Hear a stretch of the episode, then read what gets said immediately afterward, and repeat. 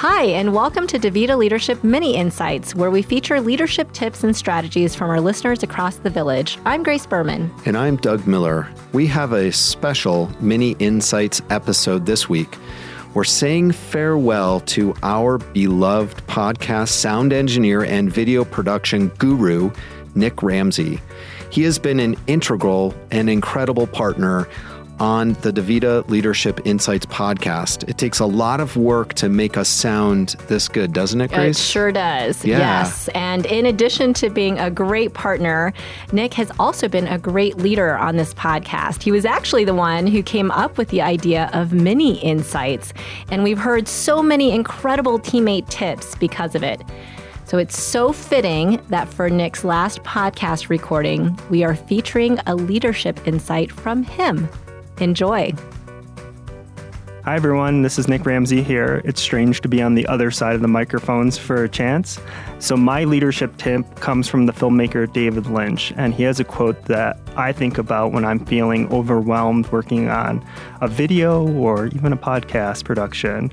So, his quote goes There's the donut and there's the hole, and you should keep your eye on the donut. So, how I interpret this is I focus on not mistaking the small part of something that might be missing for all the opportunity that something might offer. And concentrate on what you can control and will truly make a difference in the final product. And keep in mind the original reasons why you chose your career in the first place. So I know when I'm swept up in frustration and the heat of the moment, I can get lost and focus too much on the hole. It's, infor- it's important for me to remember that the big picture is the donuts. And examples of that, I think, are working on videos. I've had a lot of opportunities to pursue my passion and collaborate with a bunch of talented people.